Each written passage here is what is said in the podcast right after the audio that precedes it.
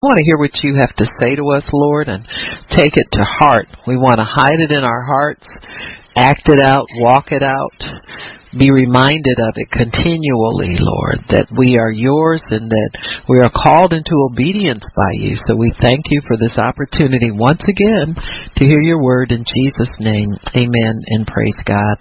Amen. So we're going to talk about the fact that God wants to do you good in the end. Amen. He will do you good in the end. So many times we are in situations that we don't fully understand. Uh, we don't uh, we're we're so anxious, I think, for the things that God has for us. Uh, we can upset ourselves and disturb our own peace, wondering when or wondering what, or wondering why, or uh, when is this prayer going to be answered, and when am I going to get to the promised land? you know, that's we're promised land people, and uh, God has promised us many things. But one of the things that we have to ha- understand is that there is a process to life in God, and the process is just as important as the end result. God does promise to do us good in the end, but the process is important. I think the process can be enjoyable. Uh, the process can be a blessing to us as well if we will examine the fact that God is up to something and that something He wants is to do us good. He is a good God. We have to keep that in mind every day. He is also holy and without blame which means that he has certain rules that he lives by, just like we have rules that we live by. We got that from God. We got the fact that we live by rules. We got that idea from God. Uh, you can't just live however you want to live and have a good result. If you doubt that, look at some of the people that you see on, um, not picking on anybody, but liberal uh, uh, uh, programs that come on things like VH1, uh, MTV, all the secular programming, you can see what the result uh, is of life without rules and life without morals and life without a moral code that comes from God back in the day, we were warned that this day would come. Uh, I can remember in the mid 80s when I was first saved, people like Dr. James Dobson uh, warning us that there was an assault on the family, and now we've seen the families almost totally disintegrate to where people don't even feel like you need to be married, and they'll blatantly come out and say it. You know, we don't need a piece of paper. Well, if marriage were just a piece of paper, that would be true. But it's much more than a piece of paper. Don't we know that? It's a it's a covenant by God. It's a, a institution uh, started by God, and so uh, we you can see how how the carnal mind is so divorced from truth. Uh, there's not much out here, and so when God gives us rules and He gives us laws to live by, it is so He can do us good in the end. It's for our good. If it's good for God, it's good for us. God obeys his own commandments. If he tells you not to steal and not to covet, it's because he doesn't steal and covet. He doesn't want anything that we have except our love and our devotion given back to him so that he can pour out more unto us. So whenever it's not well with us, it's not God's fault. It really isn't. It's not well with us because we will allow it to be well with us. God instituted his spiritual fruit to sustain us. We're not sustained by blessings, we're sustained by fruit. You got me? We're we're not sustained by did I get an answer to prayer? Is my life everything that I thought it was going to be? We're not sustained by our little fantasies about what a good life is because we have no clue what a good life is. Amen. Your understanding of good life must come from the one who is good. It doesn't come out of your little brain that you thought, well, you know, I just always wanted this all my life, and you know, so what? God's got something better for you. He, he's got a deal you won't want to refuse. You can cash this, cash in your hopes and dreams for something that's really, really, really of God and really good for you. So we have to remember these things. God is a good God. He promises to do us good in the end. So that means you got to do a little waiting to get to the end, right? And it's not the end of the life. It, he's not doing us good like heaven, talking about that when you die, the end. But at the end of these different journeys that we take, these at end of these prayers that we pray, end of these uh, testings and struggles that we go through. You know, people don't like to hear about that, but we are being tested down here. Amen. And if you accept a test by a man, you can accept a test from God. You think nothing about going to school, buying up, spending up all that money on them books, going to class, and well, you want your grade, and you expect to be tested to get your grade. If they tried to grade you without testing, you question it. What are you basing my grade on? It's the same thing with God. He is to test you as to whether you believe Him, whether you trust Him, whether you love Him, whether you, He don't believe you gonna do nothing till you step out and do it. Now we can have a good confession. Your confession's for you. It's not for God. He already knows the word. When you confess the word, that's to build you up. That's so you can hear the promise in your ears to keep you in faith so that you can stay in faith and not quit on that promise till it comes to pass. Your confession's for you. And so we have to understand that God has ordained to do us good in the end, but you got to go through a little stuff first. You got to have a little testing, got to have a little confidence in God that He'll get you through the test. Nice thing about God, He gives you a cheat sheet when you're being tested. You can go back to the word anytime you want to and get refreshed. Oh yeah, this is what I this is what I'm oh yeah, this is what my life is about. It ain't about what I thought it was for a hot minute. It's about this.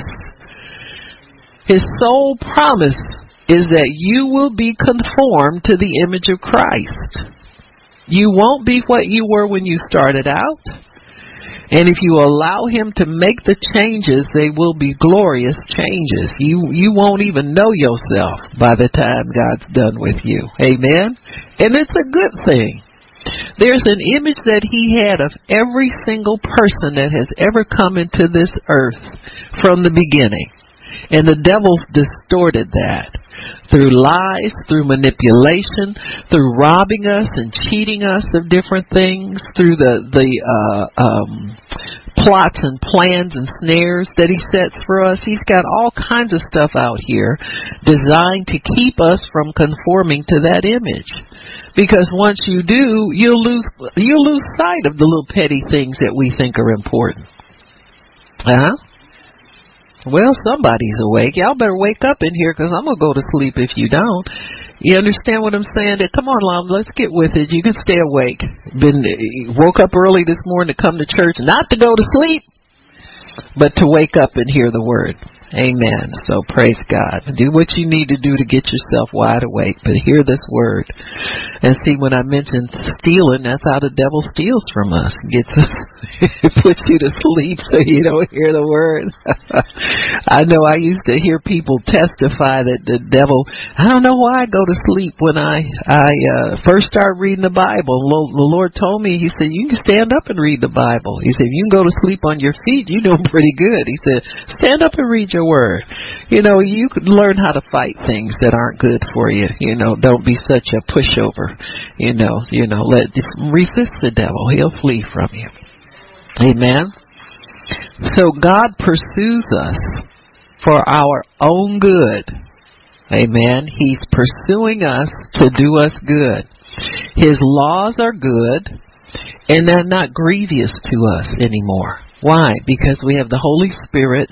You've been born again of the Spirit of Christ, so that these these uh, obeying God now becomes easy for you if you'll obey the word and take advantage of the uh, opportunities that God gives you uh, to repent for forgiveness, to get uh, the obstacles out of the way of obedience to Him. You know, sin is a, a hindrance to us uh, it keeps you uh, if your if your soul is is racked with guilt and and regret and and all this kind of stuff you can't do much for god so the blood of jesus comes to rid us and cleanse us, purge our conscience from dead works, so we can serve the living God. It's so easy. It will just understand what God had in mind. You know, you don't repent so that you can get caught in something. Nobody wants to catch you doing wrong. That's not what that's for. If we could get beyond that and look at the good it does for us, what good did repentance do for you when you first got saved? It's supposed to continue to do that for you throughout your life with God. But so many times we're resentful when we're when we're convicted of our wrong. You know, and don't want to confess and that start making excuses. All excuses do is that allows that sin to stay on your soul and it begins to guide you and hinder you and keep you from getting free to be who God wants you to be. keeps you from conforming to the image of Christ. So Jesus died to remove the penalty of our wrongdoing from us. If you know the penalty's removed, you should have no problem confessing, uh, yeah, I did that. Yeah, because you know what? It's not going to hurt me one bit to confess it. In fact, it's going to help me because it helps me to understand right and wrong. It helps me understand what God expects of me and how I'm to do this. I'm going to read you a little bitty testimony of this uh, this gentleman. I find some of his stuff so enlightening because it has to do with basic everyday Christianity. Here's a man that God made wealthy because he did these basic everyday Christian things. And uh, uh, let me find this. He says here, he, these are this list of. Let me see how many things. He got about 20 or 22 things, which is nice you know, it, it, it shows he takes his, number one, he takes his Christianity seriously. When people study and study how God deals with them, that lets you know they take it seriously. And this is, uh, uh, thing, uh, suggestion number six. He says, make a covenant with the Lord that every time you lose your temper or hurt somebody, you will apologize to that person. That's a pretty tall order because most of us don't want to be found out. You know, you get it at a, well, I only did it because they met, they messed with me. And it does not matter. Doesn't matter. And I looked at this and I said, Lord, this is so helpful because I can think back of times when I wanted to be right instead of wanting to be right with God. See, this will make you right with God. If you refuse to, to apologize, you may come off feeling like you're right because somehow we think right and wrong stick on us after you're saved. You don't have, you're not wrong forever. You're wrong for as long as it takes you to confess it, and then the blood of Jesus washes you and cleanses you from all wrong. See, you only carry that responsibility as far as the foot of the cross, and then it's laid on Jesus.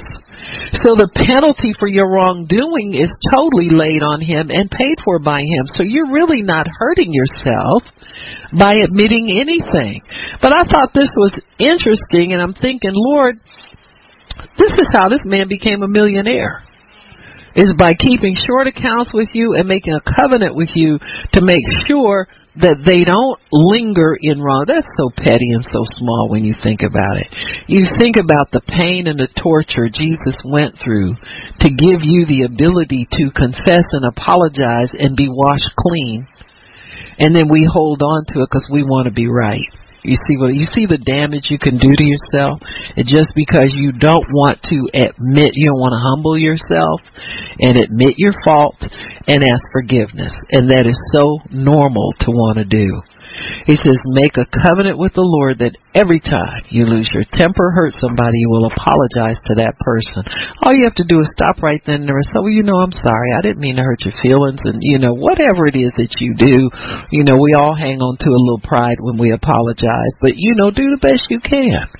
It says, whenever our hearts condemn us, for God is greater than our hearts. And that's the scripture he stood on. So your heart can condemn you because you know you did wrong. But he said God's greater. Amen. So you can go to God and get that greater to happen. He said this is how you retain your testimony with people. You lose your testimony if you go around offending people. God loves a broken and contrite heart, and all great Christians are humble. all great Christians are humble. An empty person is one filled with him or herself. And see, this is why God gives us His law so that we can be filled with Him. Why? So He can do us good in the end. Amen. So when you're filled with God, you'll get done good in the end. He said this is one of the basic truths if you're going to have any power in your Christian life.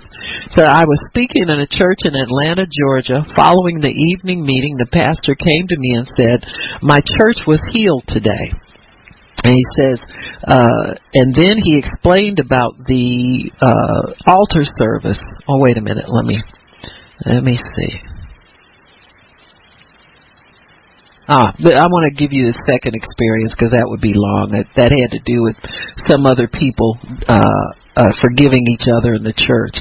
Says I had an experience like this in night in the 1940s when I was a young Christian. The post office told us that if we were located in an area less than 50% built up, we would have to pick up our own mail ourselves. At that time, we were receiving approximately 100 packages per day. Instead of going to the front of the post office, we had to go around to the back dock and ring a bell to get our mail. A man as slow as molasses would enter the bell by coming out to identify you. So see, this is a setup from the devil. you, can tell a setup. I mean, you know, I, I, sometimes you can and sometimes you can't, but I'm telling you, if these are things, a constant irritation is a setup from the devil. You know, you just be on guard for that you know, in times like this, you have the purpose in your heart to be ever more patient. You know, if you don't get it from Jump Street, you'll fall into the trap. So this is the trap. And he says, then he disappeared for 15 minutes or so before he came out with the mail. So he was slow to begin with, and then he made you wait extra time before he came out. He said, one morning, I was in a hurry. I rang the bell. He came out and saw who I was. Fifteen minutes went by and no mail. I looked in the window and saw him fiddling around. Oh, now see that? see, that's the devil's try. He ain't no business looking in that window. Cause see, that just fueled the fire. So he's not looking for anything good. He's looking for trouble. He said all he has to do, had to do, was write up uh, the insured packages, a message began to stir in me, and when he did come out, I delivered it. I didn't swear, but the tone of my voice revealed I was angry. I threw the packages in my pickup truck and left.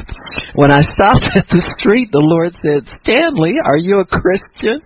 I said, I know what you're going to bring up. I know that I lost my temper. I tell you, Lord, I'll apologize him to him tomorrow. The next morning I went to the dock and rang the bell. Out he came with another man going across the street to the office, oh, to the coffee shop on his break. Because he had company, I didn't apologize. I got my mail and left. As I stopped for the street, the Lord said to me, You didn't do what you promised me. I said, Lord, now see, imagine living this close to God that you have this con. Most people don't even have that conversation with God. We don't. We just go do what we do and we get convicted and we never address that. I said, Lord, I will make a promise I will make a promise to you that I will keep. The next time I meet this man, regardless of the circumstances, I will apologize to him. Well, this man lost his job at the post office, and I forgot all about the problem. One day, the pastor of the Second Baptist Church, uh, a black church, called me and said, I'm going out of town on a certain date. Will you fill my pulpit? I agreed to do so.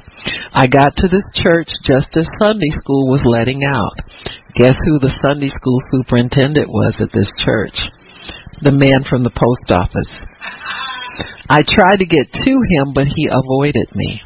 Pretty soon the morning service started. I sat on the platform with a layman in charge. As I was looking out over the congregation, I spied the man in the center aisle about halfway down, the Lord said, This is your opportunity to apologize to him. I said, Lord, not this morning. I'm the guest speaker. This is the first time I've ever been this church. All right. So now they're going to think how bad this man is. you know, you see how crazy we think? And the Lord said, You promised me I was in a spot. What shall I do? All right, Lord, I'll do it. When I got up to speak, the man got up and walked out. Watching him, I said to myself, I don't blame him. If I were him, I wouldn't want to listen to me either. But I reasoned, nobody in this congregation knows about our problems. I will continue with my message. About halfway through, I had just said, if you want power in your life, you will have to live a clean life the door opened and in walked the Sunday school superintendent. He came back to the seat he had left and sat down. The Lord said to me, This is a good time to apologize to the superintendent. I stopped speaking for a minute, then I said, I see your Sunday school superintendent has just come back in. I owe this man an apology. Would you excuse me while I give it? Mr. Updegrove, will you forgive me for the way I spoke to you in the post office? I am sorry. You could have heard a pin drop as I apologized to their superintendent. I don't think I have ever had my hand shaken by as many people as it was that day after service. Apology did something for me. I didn't think my automobile touched the pavement between Second Baptist Church and my home. There was a revival going on in my heart. That apology also taught me not to tell off a person. Amen. So these are important things to God. You see how God kept after him and after him and not because he wanted to make him feel bad. We've got to get beyond us. This makes me feel bad. I don't feel good when he does that. No, you gotta get beyond you. He's trying to conform, and this is when you really start to take on the image of Christ. Is when you get in be obedient in things that hurt you your flesh, you know what I'm saying, hurt your pride, hurt whatever it is that is hurting. When you get obedient in those things and really humble yourself, that's when you start to conform to his image. That's what God's after, folks. He wants to bless us. He wants to do all of these things, but he is after so much more. So our scripture is Deuteronomy chapter 8. So if you want to turn there, and this is uh, Deuteronomy is the book of Deuteronomy is known as the second law. That's what that means. That uh, Leviticus means the law, and Deuteronomy is the second law. Why God have to give it to us twice? right. Some people think it's symbolic of the two covenants, the old and new covenant. But Deuteronomy comes because God wants us to get set for the fact that we would have to be reminded of His laws on a continual basis. So, and, and the other thing is that when God gave Moses the law the first time, remember the tw- tablets of stone that God gave to Moses, they were broken immediately when Moses got to the foot of the mountain. So they had to be written twice. So there really are two copies well, you know, if you pick up the fragments of what was left after the first one, there are two really, there's always been two copies of God's law handwritten by the finger of God. And so they're, they're, they're written indelibly in the history of humanity. The fact that they were written in stone signifies that they're foundational. Man, stones always form foundations, and so the laws of God are foundational to our lives. So the Ten Commandments basically roughly go over every area of life and tells us how to respond in those things. You notice that that law has to do almost exclusively with relationships our relationship to God and our relationship to one another. And so, uh, and it, it's consistent with the, the first and second commandments. Love the Lord your God with all your heart, soul, mind, strength, and your neighbor as yourself. Jesus said there two are equally important. Once you love God with everything, you'll automatically love your neighbor as yourself. And so there'll be no difference. And so God wants us to do that because man is made in his image. And he wants us to be held held in high esteem with one another. Amen.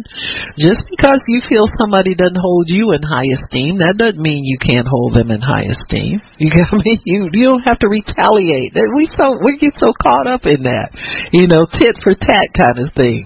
You know, don't ex- don't don't ex- don't confuse my meekness with weakness. Well, I don't see no meekness yet if you make a statement like that. Seriously, where people get this stuff from? It's crazy. But anyway, but God loves us, amen. He working on us. God had them put away uh, the temptations, the graven images, all of those things that uh, the their neighbors who served other gods were fond of. The Israelites couldn't get involved in any of that stuff, and for a good reason. Amen. Uh, God God was a jealous God, and He didn't want them tempted. He wanted them set apart for Him. He created us. He wants us as his prized possession, not to be interfered with with the God of this world. Amen. Not to be beset upon uh, by sin and, and the things that drive us away from God so quickly. He want us to wants us to live that good life that He's ordained that we live. And so there were so many things that God warned Israel to stay away from. So you had to be reminded on a constant basis uh, the laws of God, lest you forget them. So God wanted to be remembered also when He begins to bless people, and that's what the eighth chapter of Deuteronomy is all about.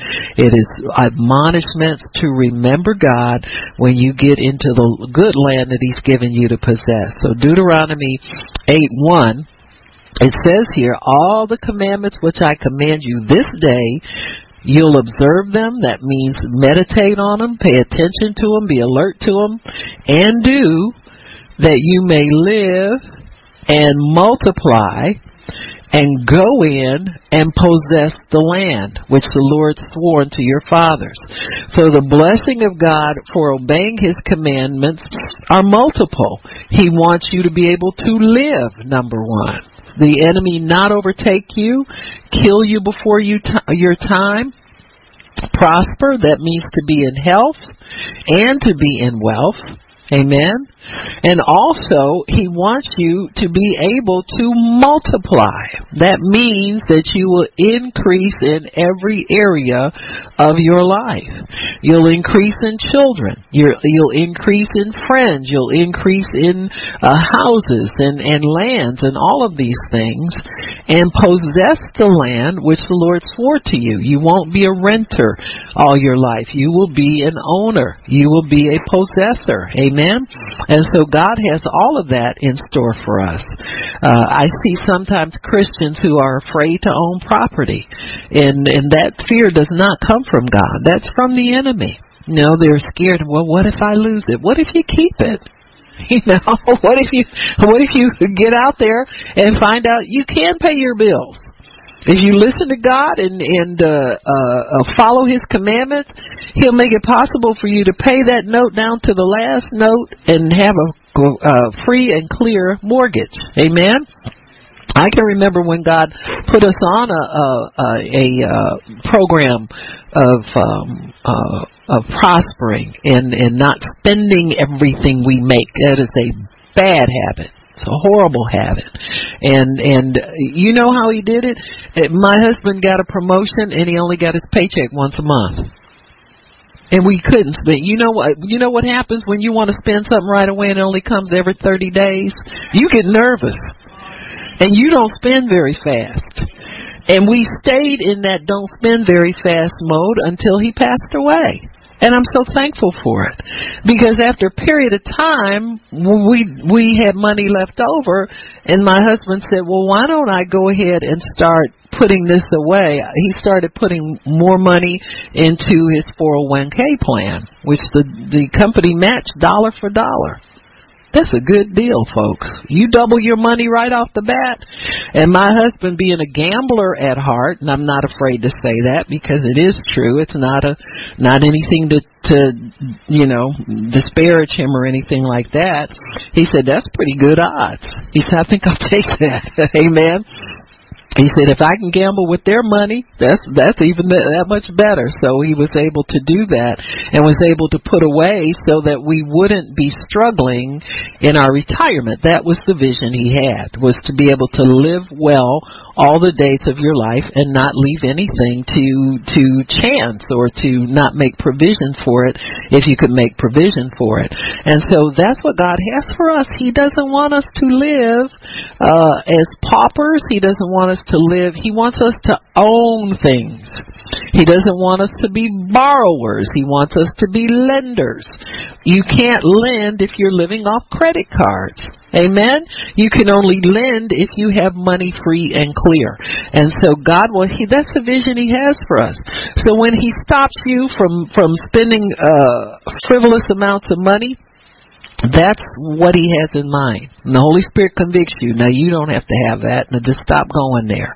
Anything you do on a repetitive basis has the the potential to either prosper you or bankrupt you. You got me? So if you're if you're like people like they go to like to go to drive-throughs. Everybody likes to drive-through now. I read a a, a um, testimony. It's a little kind of a thin little book I got uh online. A couple everyday people. I like everyday people stories. You know what I'm saying? Because they work for everybody. And so this was an everyday people story about this couple that got out of debt. And they just started to question when they looked and saw that they they didn't have money and how much they made they kind of got convicted. And they were just starting out as christians i think and they were under some uh teaching uh for uh you know finances so forth and so on how to be diligent with your finances. And they decided they started examining what they were spending and they made a decision. The the husband saw where he would stop in the morning to pick up coffee and maybe a bagel or something like that.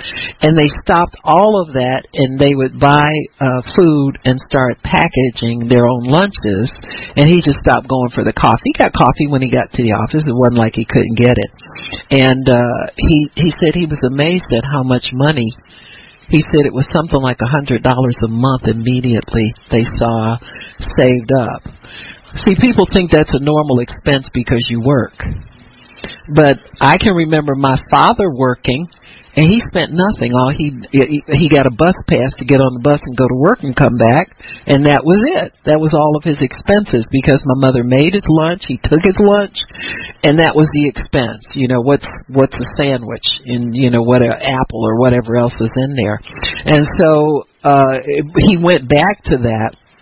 And something came up where there was a family emergency and they needed to go out of town. Some family members needed them to come help them or something like that. It was a, a family emergency that came up, and they were wondering how they were going to get out there. And he told his wife, he said, "Well, he said I know I've got money from from when we when I quit my lunches." He said I put put that in a separate savings account, and she was angry at him because she didn't know about it, as most wives are. You know, we don't know about the money you got. We ticked off first off with and when they examined it he had been doing that for maybe like eight months less than a year and he had over eight hundred dollars in that account just from the wasted you got me? I'm not saying that you're wrong. It just depends on what your goals are. If your goal is to get out of debt your goal is to prosper you can stop doing that. You understand what I'm saying? Uh, you know, you can stay home. I know I do many days. I don't go out anywhere. I quit shopping at the stores and I shop online. I got another another devil breathing down my throat. Praise God. Miss Ingrid, can you turn that oven off in there? Thank you. Yeah, so so just leave whatever's in there, but turn it off, please. Yeah, so so now I got another devil to fight, the online shopping devil. But we working on it. I always tell myself these are just necessities. But uh but I know God wants us to prosper. He wants us to be good stewards of everything that we possess and and watch and see what he might be able to do if we will obey him in these things. So his his his goal also is to discipline us with obedience and not have us being out of control people. He does not want us to be out of control in anything that we do. He wants us to be people who are well controlled, uh, people who are under His authority, and people who know how to live well and live right uh, in God. And so these are goals that He has for us, and if we don't understand that this is what He's after, we'll find wind up fighting God, just like the children of Israel did in the wilderness. They fought God coming and going because they could only see what it is they wanted and what they wanted in the immediate, not anything long range. They, you know, and and most of our trouble comes because we don't know how to trust God with the long range thing, and and just think about the immediate all the time. I think if you want to be encouraged in God, ask Him to encourage you. Uh, I know uh, with the this Amos nine thirteen blessing, I started paying attention more to the small things. You know, the small miracles that come about uh, because uh, you know God loves us and He wants to bless us. Uh, how uh, you know, I'll, I'm notorious for putting my glasses somewhere, and then of course I'll call Rachel or somebody help me find them. It's lazy, I guess, but you know they're a little hard to find, especially when you need them to see. You know, here I am, you know, and I kind of just got in a little panic mode. Come help me find my glasses. And so I thought about it one day. I said, Holy Spirit, you know where these glasses are all the time. You know where it is. And many times now before, see, I quit calling them. I said, I don't need y'all. Get out of here. Get my own glasses my own way, you know. And uh so anyway, uh, many times even before I ask him for for them, he'll cause my eyes to focus. You understand what I'm saying? So faithful, so he's so there ready to help us, and I like it because it helps my relationship with God. It helps me to develop a, a closeness. Um, uh, intimacy with God, if you will, these things that are just between the two of us that He knows about and I know about, and I'll have a little smile that comes to my face because I know He did that, you know, even though it may not be anything real big, I know He did that for me, and so I look for little small things, you know, just to be thankful for and be mindful of uh, these small miracles that that happen.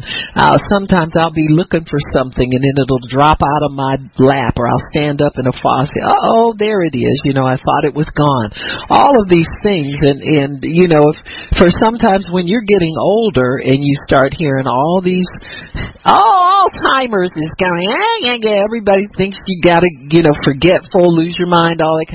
It helps to know that God never loses His mind. He's not forgetful, and He lives in you, and He will help you. If you if you make yourself aware of Him, He'll show you all the ways that He will help you.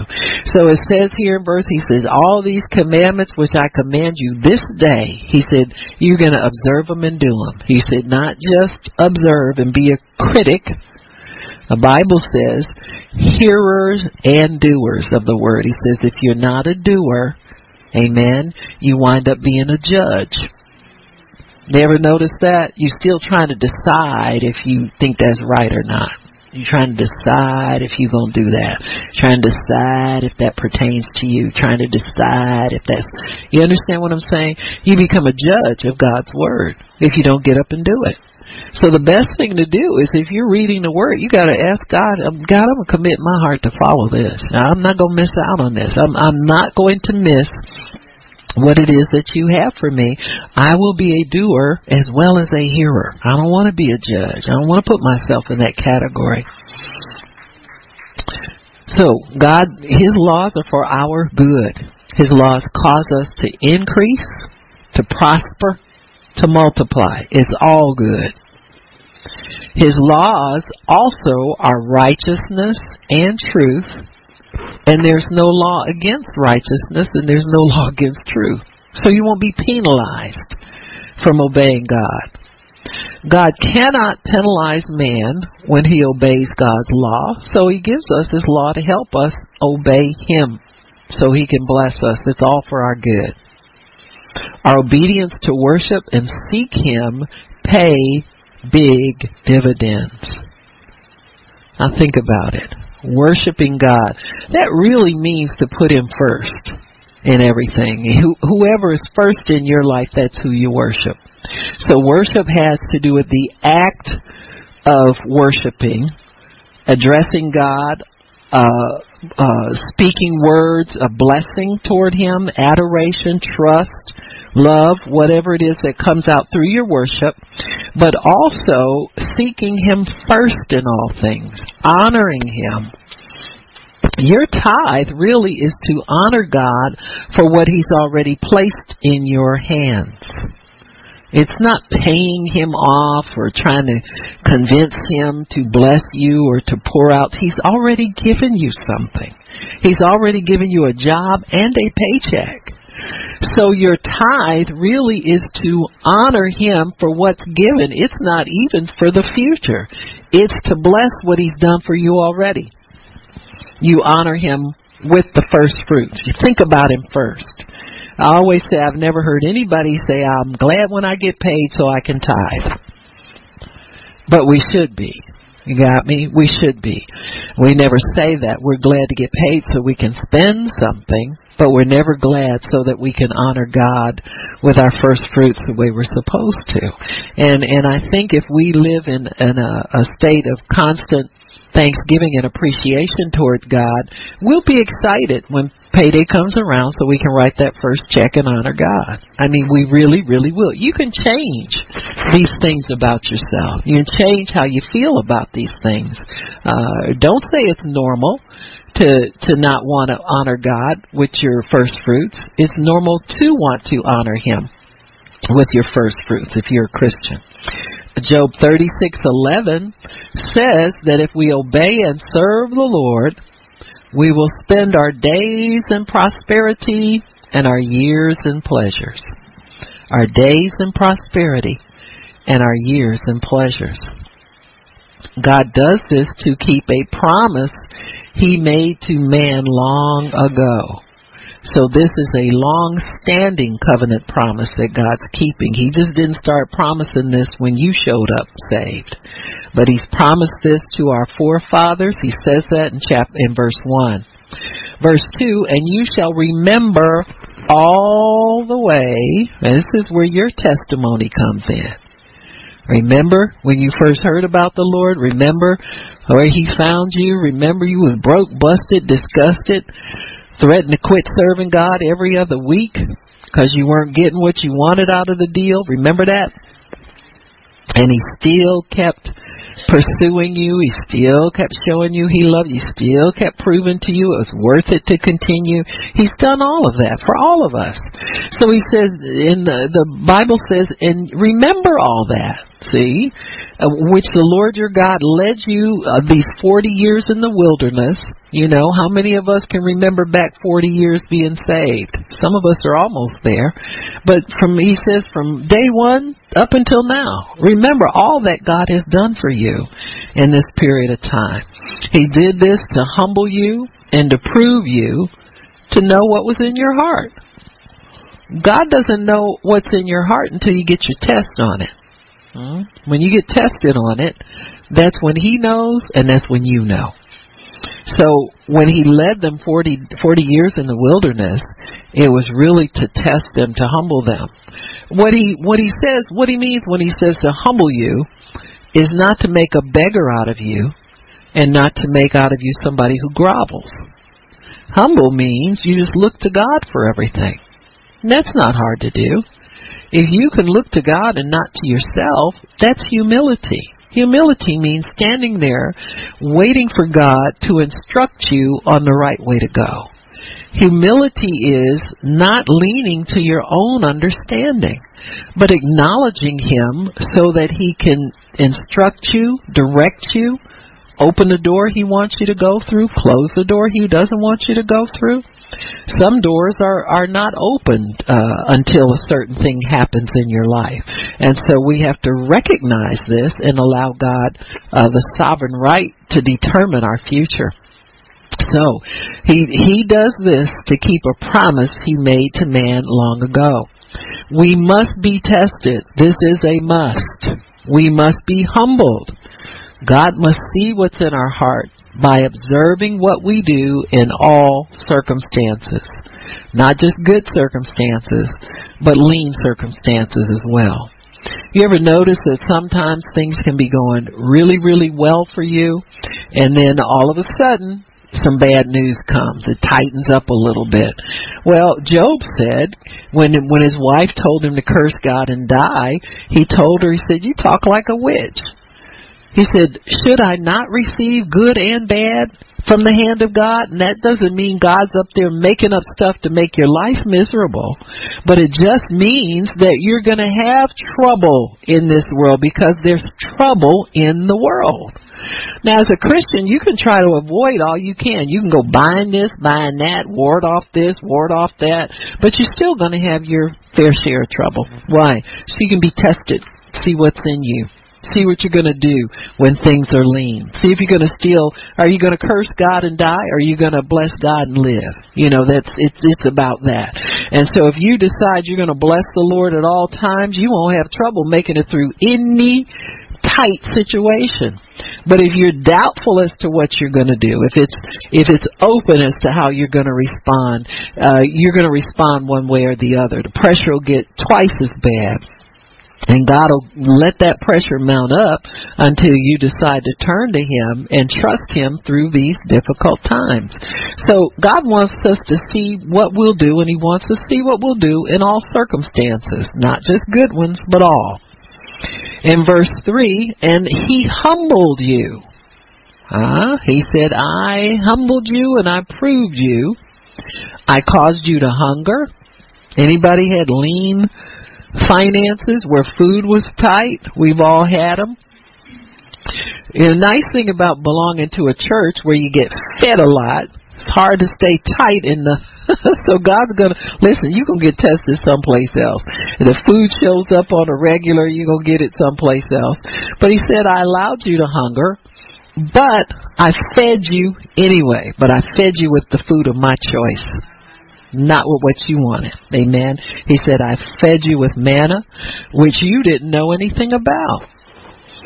See, God will cause you to get unique resources under unique circumstances so that he can show you the range of his provision because you don't have to know where your stuff is coming from all the time to get blessed.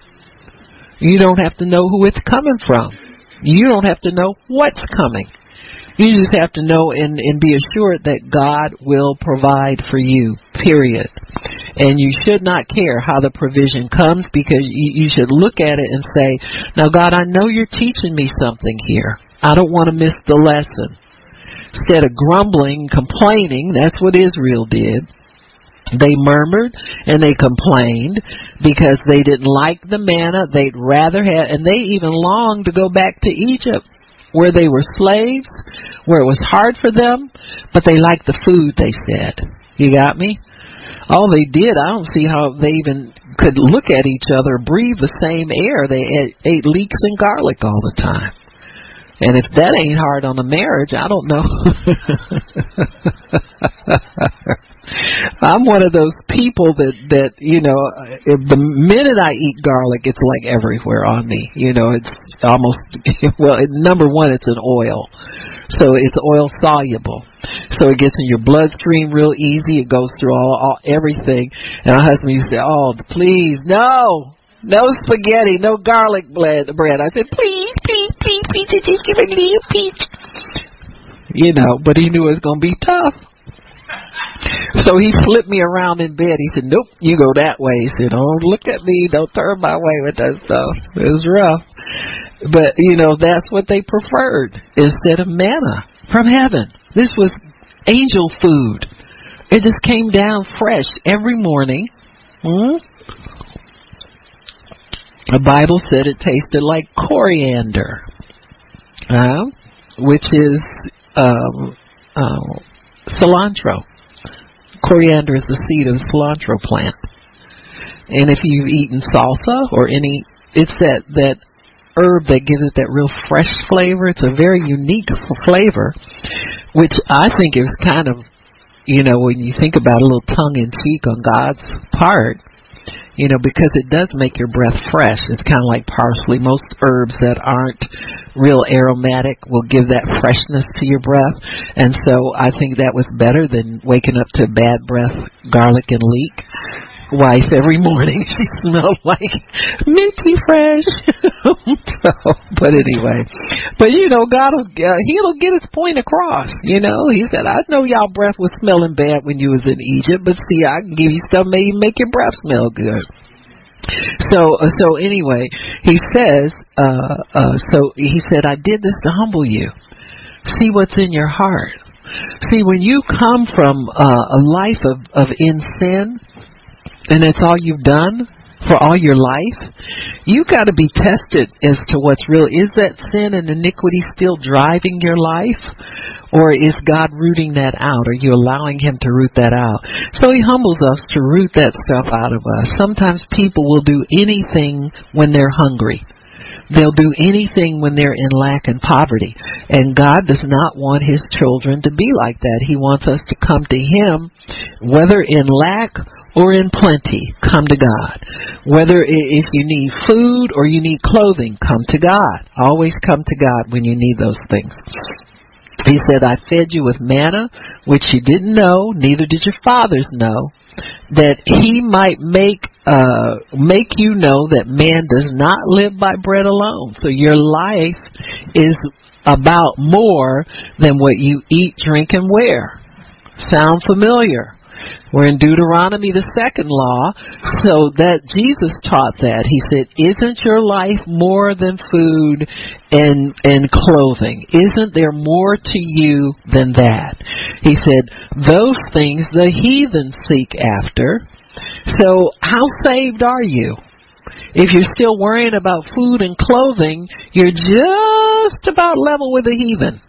He wants you to live above that. He wants you to be certain about His provision. That's why He took everything away from them their abilities to store overnight their abilities to save up more to to have uh you know crops that came in and you could store it up and get comfortable in your provision. He took all of that away from them. So they had to live day by day daily bread and understand that you live by more than bread alone. Because i'm telling you if you don't have anything in your cupboard you're either going to be sweating every day or you're going to get confident every day. God provides yesterday. He said if I get up tomorrow, it'll be there. I'm going to try that and see how long that lasts and allow that to go on in my life. Now, obviously, a lot of people weren't convinced because that went on for 40 years. Got me?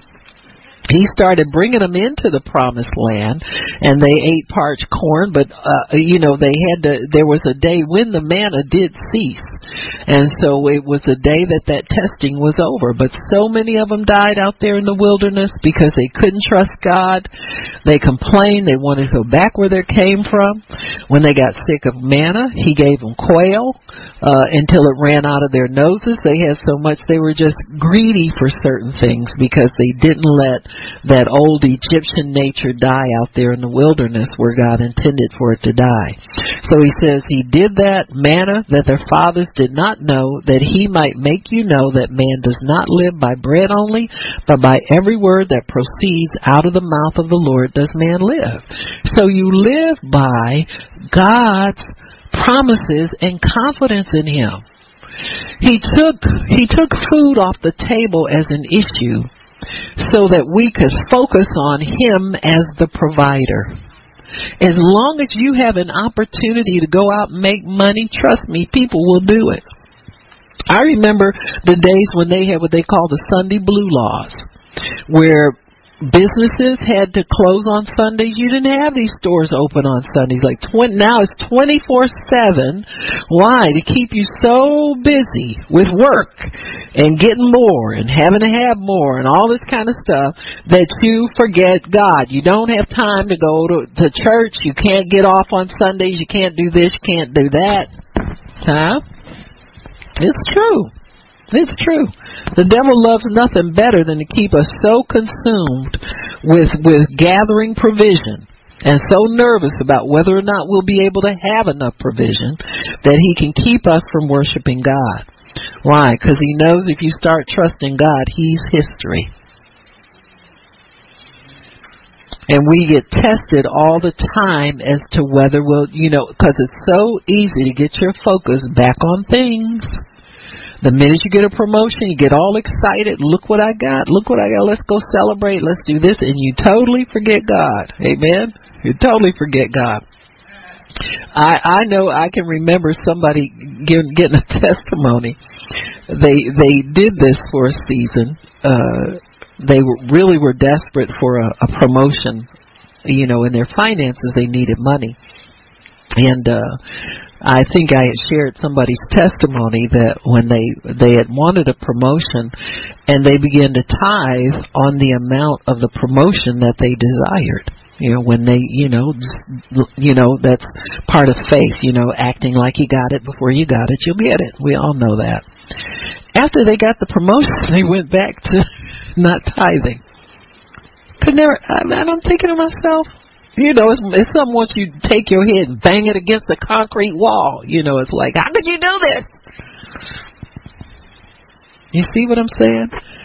It, it's it's it's this warped understanding of the goodness of God. Now that person must not think God is good because they fall back into those old patterns. I said that's why you couldn't get the promotion to begin with because you weren't being faithful and honoring God with the money you did have. So you decide you're going to honor God and then fall back in the same old habits again. Needless to say, they didn't keep that. You understand what I'm saying? They were unemployed soon enough. But it's things like that where we get tested. Whenever you're in a test, it's because it's time for an exam. God's not picking on you by testing you. He wants you to see. See, sometimes we're praying for things and we want to know what the problem is. So he'll show you, that's for sure. But he tests us to see if we will obey him or not. So manna limited the food supply to a daily portion to demonstrate the teachings of Jesus in that we're not to be concerned about tomorrow. He said tomorrow has enough trouble on its own. He says uh, today has enough. Don't borrow trouble from tomorrow.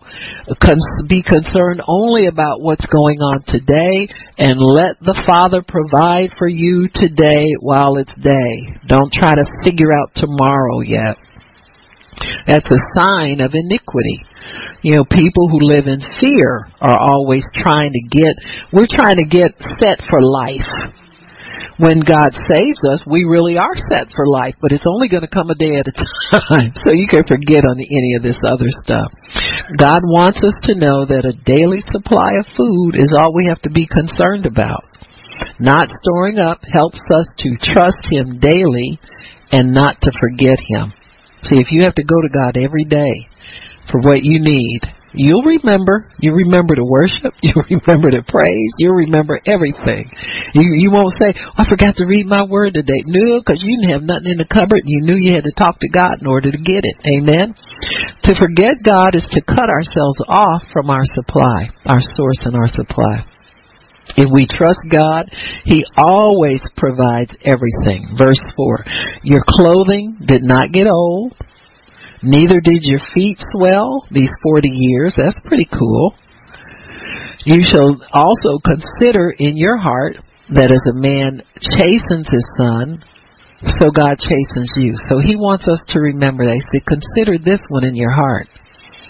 You discipline your children, God disciplines you. Why do you discipline your children? So they can prosper. So they won't go through life as thieves and robbers and throw their lives away, but they'll have a good life. Amen. They'll they'll be able to possess everything that God wants them possess to possess because they'll have a good life. He says, uh, he, he says, therefore you shall keep the commandments of the Lord. That's verse six, and walk in His ways and fear Him. So he says, if you think in your heart then I'm just disciplining you so you can have a good life, then that's what this is about. This isn't punishment. This isn't that you don't you've made a mistake or you've done something wrong that can't be fixed. Everything that we do wrong is fixed already by the blood of Jesus. There's prepayment on your mistakes. There's prepayment on your sins. There's prepayment on everything that you do wrong, your bad attitude, your impatience, all of that. It's prepaid already. The re, the answer and solution for that is prepaid. So you can step into the solution immediately. When it's something that you you need to have fixed in you, you can step into the solution. It's prepaid. And he says, Keep your law, his laws, walk in his way, for the Lord your God brings you into a good land. There's nothing wrong with your life. It's a good life. It may not be have all the ins and outs you think it should have, but it's a good life. Look at the average sinner. It's a good life, comparatively and not compared. Look at where, where you were a year ago. It's a good life. Amen. It's a good life. I can say that we've we've had difficulties, struggles, troubles. We always get trouble with this ministry. It's like somebody's always targeting. You know, before it was, you know, other ministers talk bad about us. You know, flesh and blood type stuff now it's it's these money demons want to keep you uh hemmed in and and not being able to get a good building not being able to afford this and that. It's always something. Amen? Uh you know if if there are people that have large churches it's because people like us prayed that for for God to be able to open up money for them to be able to do these things. You understand what I'm saying? So now we're praying for the power to come into the churches. And boy, it's going to be a tooth and nail for that because the devil hates the power of God. He hates when people get healed. He hates people to be delivered. He hates people to be saved. And so that's what the whole thing is now. It's it's praying to get an increase in power so we can get the work of the Lord done and the work of the ministry done because there's not much work being done. People are coming into buildings and watching television, but there's not much power and much growth in these people. You know, as many people out there watching TV as say they love God and they're Christians, the, world should be won by now. But it's not going to be won by weak, weak church. It's going to be won by a pure and a holy church that's full of His power.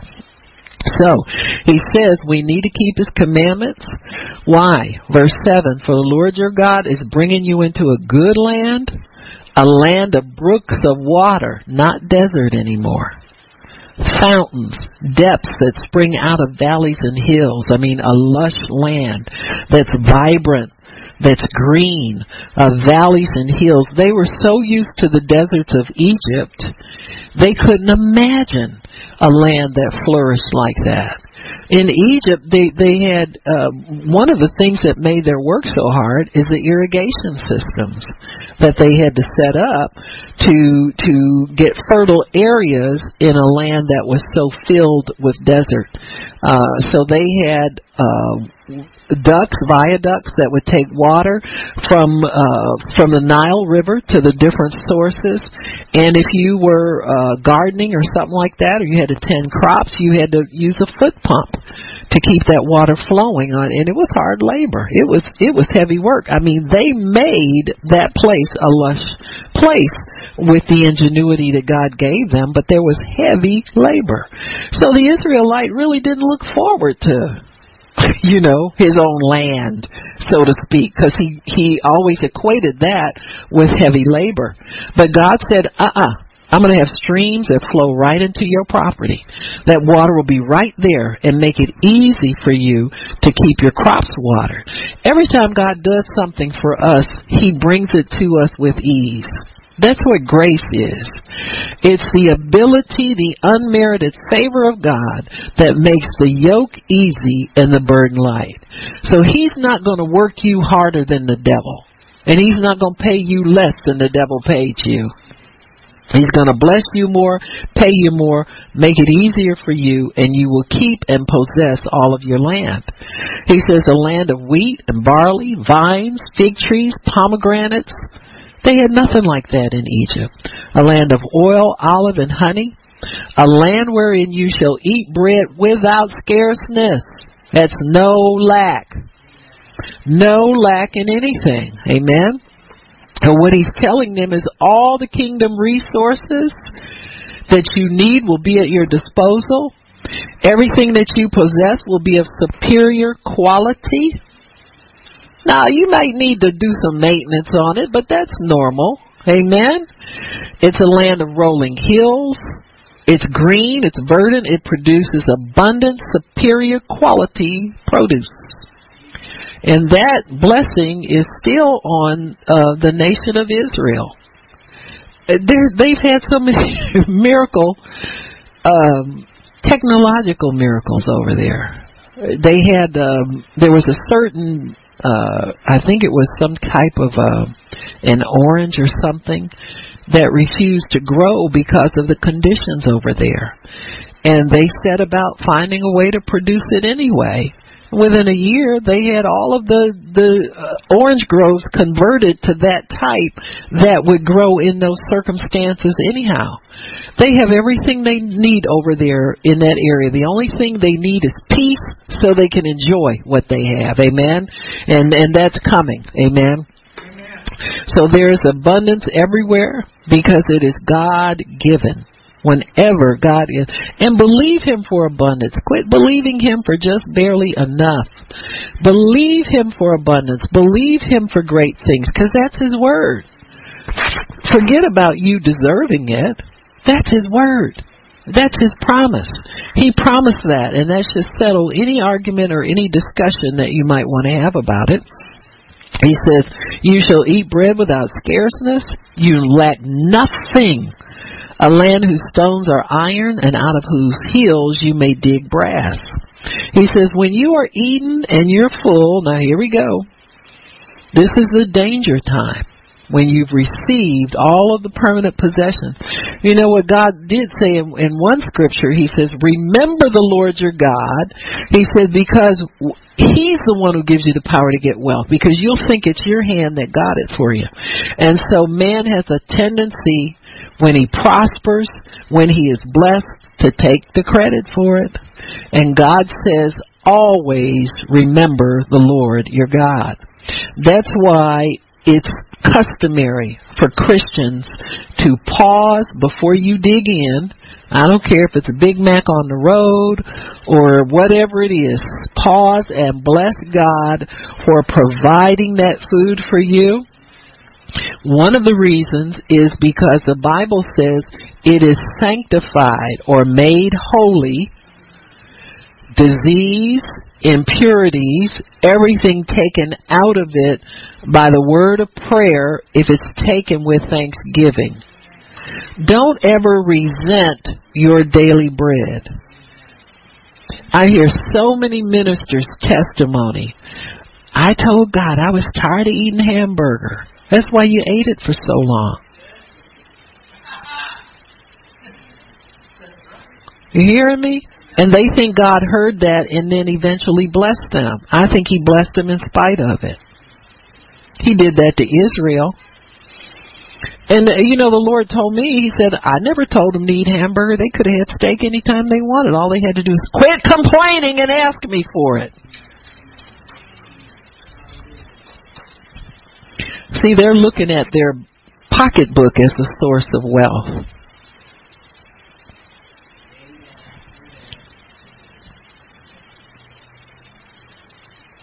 Your paycheck is not your source. God's your source. You look at the real source and start tapping into the source, you have anything you want to eat. You know, we're we're we're sad people. You know, we're sad people sometimes. We get so accustomed to resentment. It can be your constant companion if you want it to be. But God wants us to focus on Him. That's what this is all about. Get your, your eyes trained on Him, on the kingdom, the supernatural. Let your focus be there. And He'll bring all, He'll make your natural pleasant. He'll make your natural abundant. He'll make your natural be able to support you in all of the dreams and all of the visions that you can ever dream will be yours if you'll focus on Him. Then that doesn't mean you can't enjoy your life. People think if you you're sold out to God, that means you don't have any fun. You just have different fun. See, when your fun is over because the devil's cut it off, I'll still be having fun. My fun ain't here no way. I remember Ernest Angley, you know the uh, minister. He's in Akron, Ohio, still alive. Uh, uh, he has a supernatural ministry. Always has signs, wonders in his ministry. I remember so many people going to his meeting. He have Friday night deliverance services, you know, and uh, healing services. I remember so many people coming over, coming out of those meetings delivered from smoking cigarettes. I mean, he was known for that. He was also, uh, uh, you know, people were having problems, you know, and I look at this and I think about all the people, we need marital counseling. He would get a couple up there and he said, uh, you two fighting? You gotta stop that. He, he gets you with that man and you were a totally different person. He'd have everybody that smoked. He said, "Take them cigarettes out your pocket, and I want you to take them out, step on them right now." And the people never smoked again. Never smoked again. I remember um, uh, my brother-in-law, Pastor Shirley's husband, uh, his younger brother passed away from bone cancer when he was very young, and his uh, his mother uh, uh, his mother and her sister had taken him over to Ernest Angley. They were, you know, kind of off and on church goers, but you know, we all get real familiar with church when we have a need, which is rightfully so. They took him over there. And uh when she came home she said, Well, so I don't think Terry got his healing she said, but I don't want to smoke anymore. She everybody that went with them in that car that the faith was there to tell whether they went for it or not, they cut that smoking out because that was a, a very powerful powerful thing that he did. But Brother Angley uh would get every now and then the the press would want to make fun of him. And they go over and, and say you talk about heaven a lot. And he told us one reporter he said uh he said let me tell you something. He said heaven is more real to me than you are and he looked at him with them piercing eyes and that man left and never finished the interview huh? hmm that's where we need to get where God in heaven and the things, resources of heaven, the things that go on in heaven are more real to us than this ugly world that we live in. You know, it's it's our temporary home. You're not taking nothing that's down here with you. So let's get our focus on things that are above, not on things that are below down here that native to this earth. So he says, when you're eating and you're full, the Lord will uh, it, then you shall bless the Lord for he for the good land which he has given you. That's verse ten. He says, and beware that you don't forget the Lord. It's a big beware because it's so common. In not keeping his commandments and his judgments and his statutes, which I command you this day. So always keep God. I don't care if it's going well for you or not. The the uh, more trouble you have, the more diligent you should be about keeping God's law. Don't don't just ever get tired of God and stop. You know, people stop going to church, stop reading the Bible, stop everything. They, they you know, they're throwing a little tantrum. They think it's going to move God, but worship moves God. Love him. You know, you worship him in a hard place, and he'll bring you out of that. He'll bless you, but he doesn't promise you you won't have hard places to go through. So God promises abundance of all things. He promises us plenty of provision, plenty to eat, but we must not forget Him. So these are the difficult times is when you're full and when you're hungry. The extremes of life are where the test is and where the challenge is. He says this, he says, lest, verse uh, 12, lest when you have eaten and are full and built goodly houses and dwelt in them, when your herds and your flocks multiply, your silver and your gold multiply, and you and all that you have is multiplied, your heart will be lifted up. And you'll forget the Lord your God, which brought you out of Egypt, out of the house of bondage. who led you through the great and terrible wilderness. So God then begins to rehearse to you all the good things you have he has done for you in your life. And it's a good thing to do. When you feel like you can't go another day unless God does something major to change your circumstances, you need to rehearse in your ears all the good things that God has done for you, or you will not have a heart of gratitude. You will not have a heart that that wants to bless God, and you'll um, you kind of like fix your you stiffen yourself against God so that his love can't penetrate your heart and your faith won't work. That's what the enemy wants you to do to get your faith in neutral so it doesn't work to help you with anything. You'll struggle even more if you forget God. It, it, that that adds to the struggle. So remember God through obedience to His commandments. I think there are certain things you can build into your life so you won't forget Him. Number one is the tithe. If you'll give you of your first fruits, you won't forget God too easy. The other thing is always bless your food. If you stop and bless that food, trust me, you will remember God. And that's why God gave them a lot of their rigid, especially their dietary laws. There's nothing wrong with anything that there has been made to eat. But God kept Israel away from certain things. They said, "Oh yeah, God said don't don't do this. Remember God. He did these things. There was a built-in way under the law to remember God. Now we have the Holy Spirit to help us remember God. But there are certain things that you need to do in your life as points of contact so you won't lose contact with Him. These are different for different people, but I can tell you, coming to church on Sunday, be regular in your church attendance, or you'll forget God. It, once you start missing, it's easy to quit. I tell people that. I say, you, you start skipping around here and say, oh, I need some time off. Time off from God? Think about what you're saying. You, can you ever not have God in your life to help you? Can you afford time off from God? You know, if you want to be absent, be absent, but man up and woman up about it. You know, that's your decision. You don't need time off from God. You need to be trying to keep to Him as much as you can. I remember we go on on vacations. I think maybe that's why my husband quit letting us go so much. Before he knew it, I'd be talking to people about the Lord. You know, we'd be on the beach in the Bahamas. I'd find somebody I could talk to. You know, these little ladies walking around selling stuff. And pretty soon they wanted to come back and talk some more. You know, because th- that's who you are at all times. You don't get a vacation off from God. And number 15, God says, Remember, I led you through the difficult wilderness where the serpents were biting at you and drought and there was no water. I brought water out of a rock. I'm a supernatural God. I can do anything for you. He says, when you get rich, remember your lean days.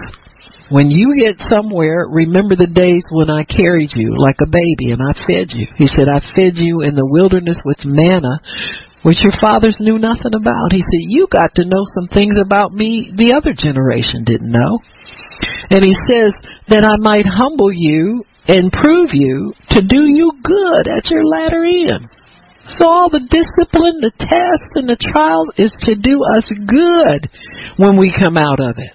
So there's a glory coming out of every trial that we're in, folks. Trust me. You remember God through it. You remember God when you get out of it, and the glory will increase and increase and increase and increase and increase. It will never diminish what God has for us. Amen. You think it's good now? It's going to get better. It'll get better and better and better because God says so. Amen. Father, we thank you for your word and thank you for giving us understanding, refreshing us and trusting you what this life is all about. It's not about the goodies, it's about the good God. Amen. It's all about Him and our relationship to Him, what He's doing in our lives, conforming us to the image of His Son, blessing us in every way. We do thank you for that, Father. Thanks for reminding us who we are. In Jesus' name, amen and praise God.